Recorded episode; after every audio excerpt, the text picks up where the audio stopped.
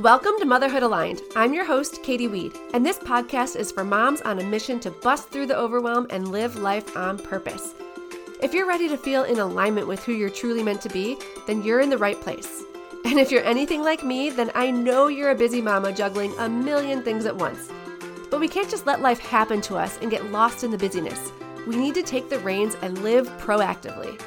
This show is about real moms focused on family, feeling good, and finding ways to not just survive, but thrive in motherhood and life.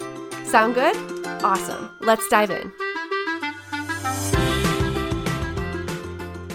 Hey everyone, it's Katy, and welcome back. This is going to be a quick episode all about why I believe balance is a myth and something that we should all stop trying to achieve. Even before I had kids, there was this notion that in order to be happy, you must somehow find this thing called balance. I was chasing it for years before I finally came to the realization that it's a myth. Balance doesn't exist. Then bring a husband and kids into the mix, plus all of the other things going on outside of work. How on earth does one achieve this thing called balance? Here's why I don't think you actually can and why I think it's a myth. The definition of balance is an even distribution of weight enabling someone or something to remain upright and steady.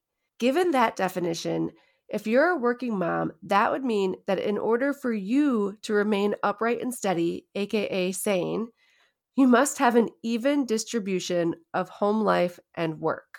Last I checked, that in itself would be nearly impossible. Look at it this way imagine one of those old time balancing scales. If you put a bunch of bananas on the left side of the scale, it would weigh that side down, and the other side of the scale would fly up in the air because it had no weight on it. Now imagine that same scale with work on the left side and home on the right. Say you have a major project going on and you're working extra long hours.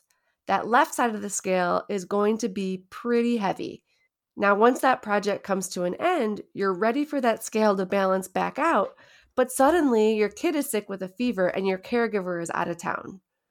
Wait a minute, that scale just went pretty far down on the right. It's like a seesaw with you going back and forth, always desperately trying to even it out. But it just doesn't happen, and you're constantly in a state of frustration. So, why are we perpetually looking for work life balance if it's so hard to actually find? I don't have that answer, but I'm here to tell you that it's okay to stop doing that. Instead, I propose you look for ways to find alignment in your life. To me, living in alignment means prioritizing and putting a plan together to make sure you're being purposeful with your time and energy in a way that won't drain you. When you can align work, home, health, friendships, and any other major life category that's important to you with what you truly desire, you're more likely to find happiness in the everyday. There's some things you can do to find alignment in your life. First, try to identify which areas of your life feel unbalanced or out of alignment. Are you getting enough sleep? Working too much? Eating healthy foods? Spending quality time with your kids? Getting exercise? Catching up with friends? Make a list of all of these types of things in order of importance to you.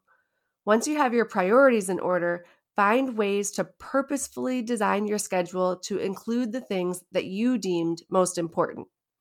Keyword is you deemed these most important, so you can find a way to fit these into your life. Will you be able to do all these things every single day? Probably not, especially if you're new to this idea of realigning your life.